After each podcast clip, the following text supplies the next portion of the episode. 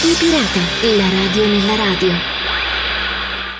Ed eccoci pronti ad un nuovo appuntamento di Radio Pirata, la radio nella radio, quindi pronti ad un nuovo arrembaggio. Ben ritrovati, io sono Gabriele Barbi, un po' il timoniere, il capitano di questa eh, nave, di questo strano vascello immaginario. Come sempre io vi parlo di radio e questa volta vi parlerò di un sito web per conoscere meglio il DRM, il Digital Radio Mondiale. Approderemo ancora a Cuba, il nostro viaggio ci porterà ancora sulla isla e questa volta vi parlerò di Radio Enciclopedia.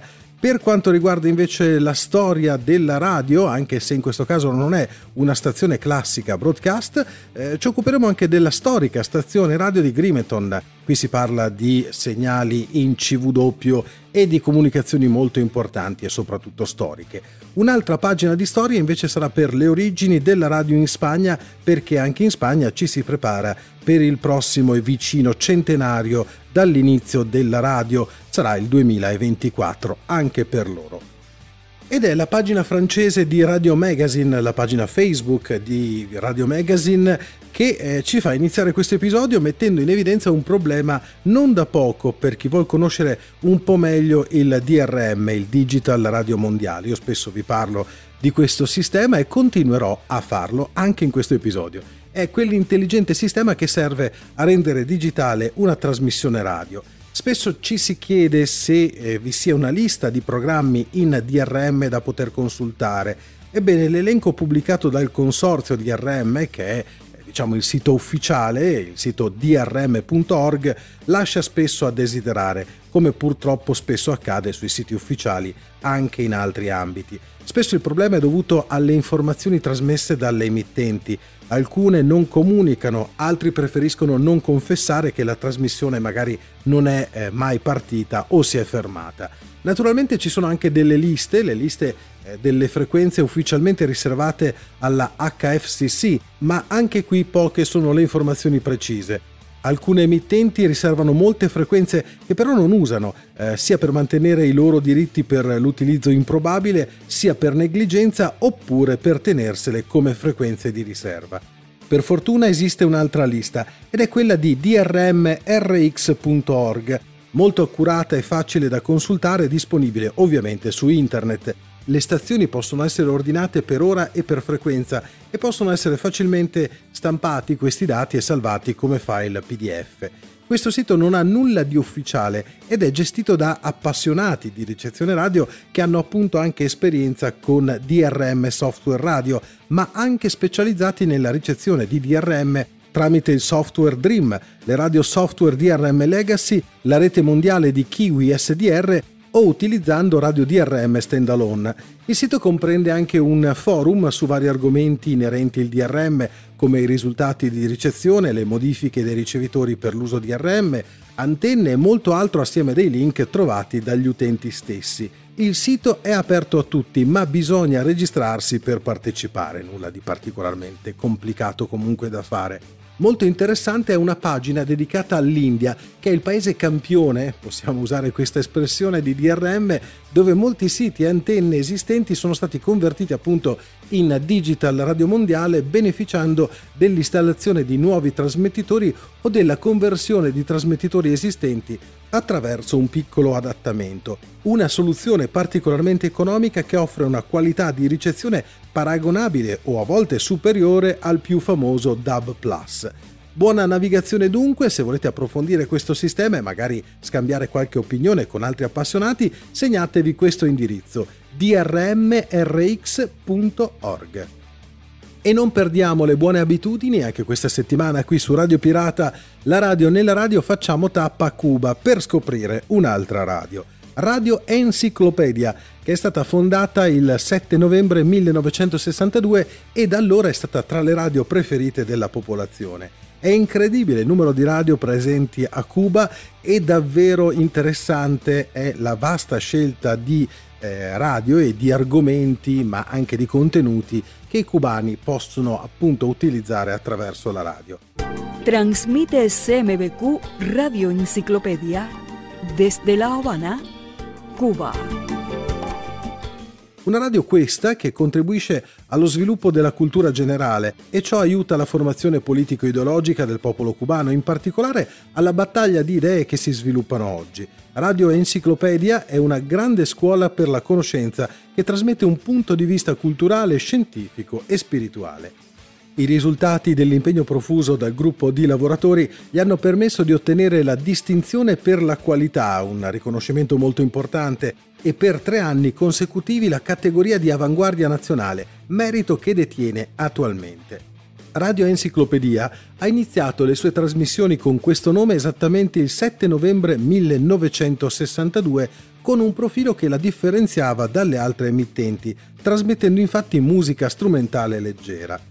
Secondo le testimonianze dell'annunciatore Moreno de Ayala, in quel periodo la stazione si trovava nell'edificio del INRA, attualmente Ministero delle Forze Armate Rivoluzionarie, e il comandante Ernesto Che Guevara, che aveva i suoi uffici nello stesso edificio, andava ad ascoltare musica strumentale dopo le 10 di sera ed era abitudine per lui richiedere la canzone La comparsita di Gerardo Matos Rodriguez.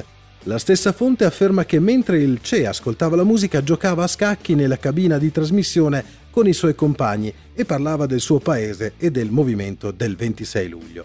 Poco tempo dopo venne organizzato un incontro con i lavoratori a cui partecipò Joaquin Santana, incaricato di presentare la proposta di chiamare la stazione Radio Enciclopedia, dove la musica strumentale era protagonista. Circa un anno dopo la stazione si trasferì nel quartiere Nuovo Vedado della capitale, dove si trovava Radio Kramer, diretta da Armando Acosta. Da quel momento iniziò a trasmettere 24 ore al giorno, con voci femminili durante il giorno e voci maschili al mattino presto.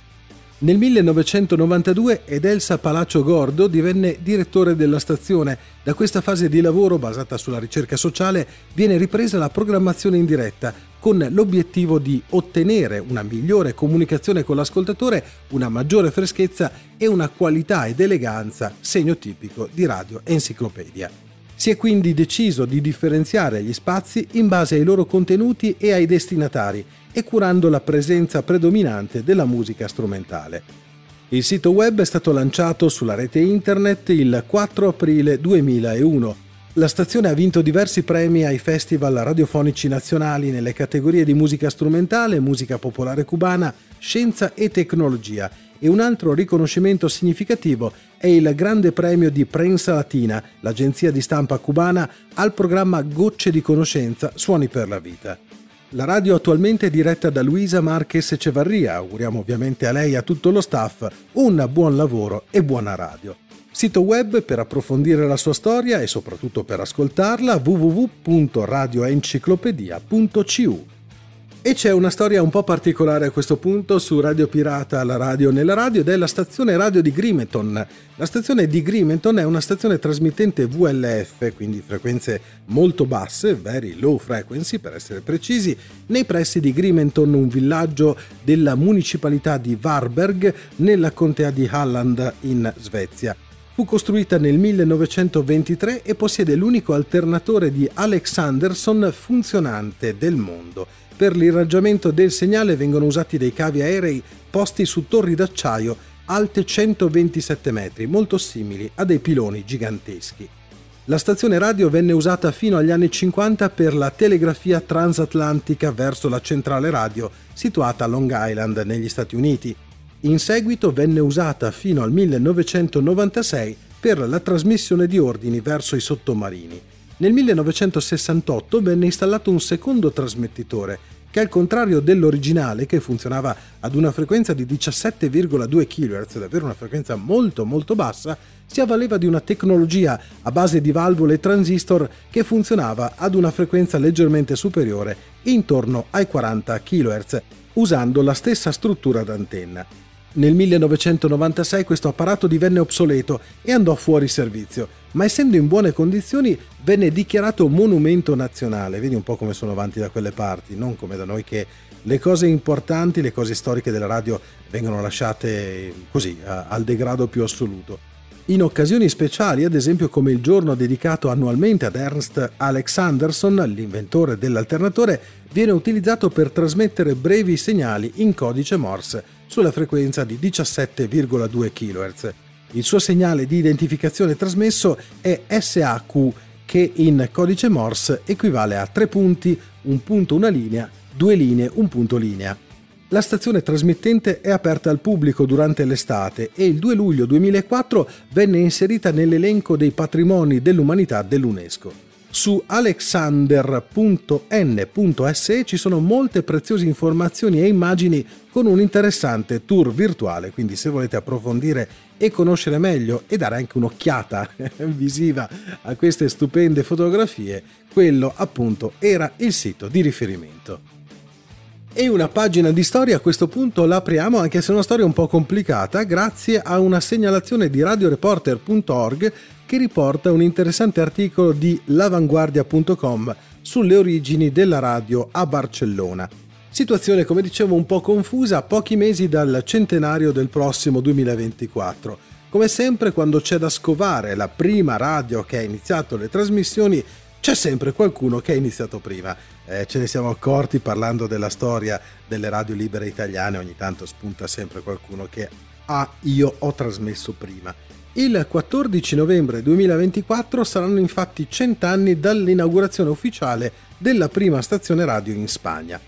Questo evento nel tempo ha avuto alcune critiche perché c'è chi ha ritenuto che non fosse reale e ha assicurato erroneamente che in precedenza, quattro giorni prima, Radio Espana aveva iniziato le trasmissioni.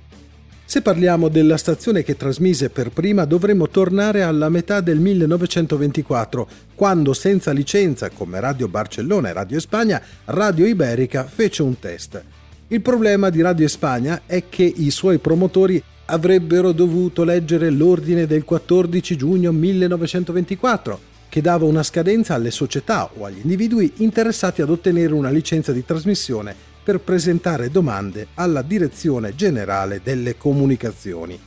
E se avessero letto l'ordinanza avrebbero notato che l'articolo 26 indicava che per richiedere la licenza ufficiale ed essere in grado di avviare la stazione avevano bisogno dell'ispezione preventiva di un funzionario della Direzione Generale delle Comunicazioni e solo quando hanno saputo che Radio Barcellona li aveva superati hanno deciso di richiedere il loro permesso di inaugurazione quattro giorni prima della data di Radio Barcellona per ottenere l'ambito titolo di EAJ1, ma quell'onore era già toccato appunto a Radio Barcellona. Successivamente la società che trasmetteva attraverso Radio Iberica ha richiesto una licenza per continuare a trasmettere ufficialmente, ottenendo il titolo EAJ6, ma qui ormai a questo punto il numero 1 era già andato. Cercando le origini della radio a Barcellona su lavanguardia.com troverete l'articolo completo con molti particolari e precisazioni storiche.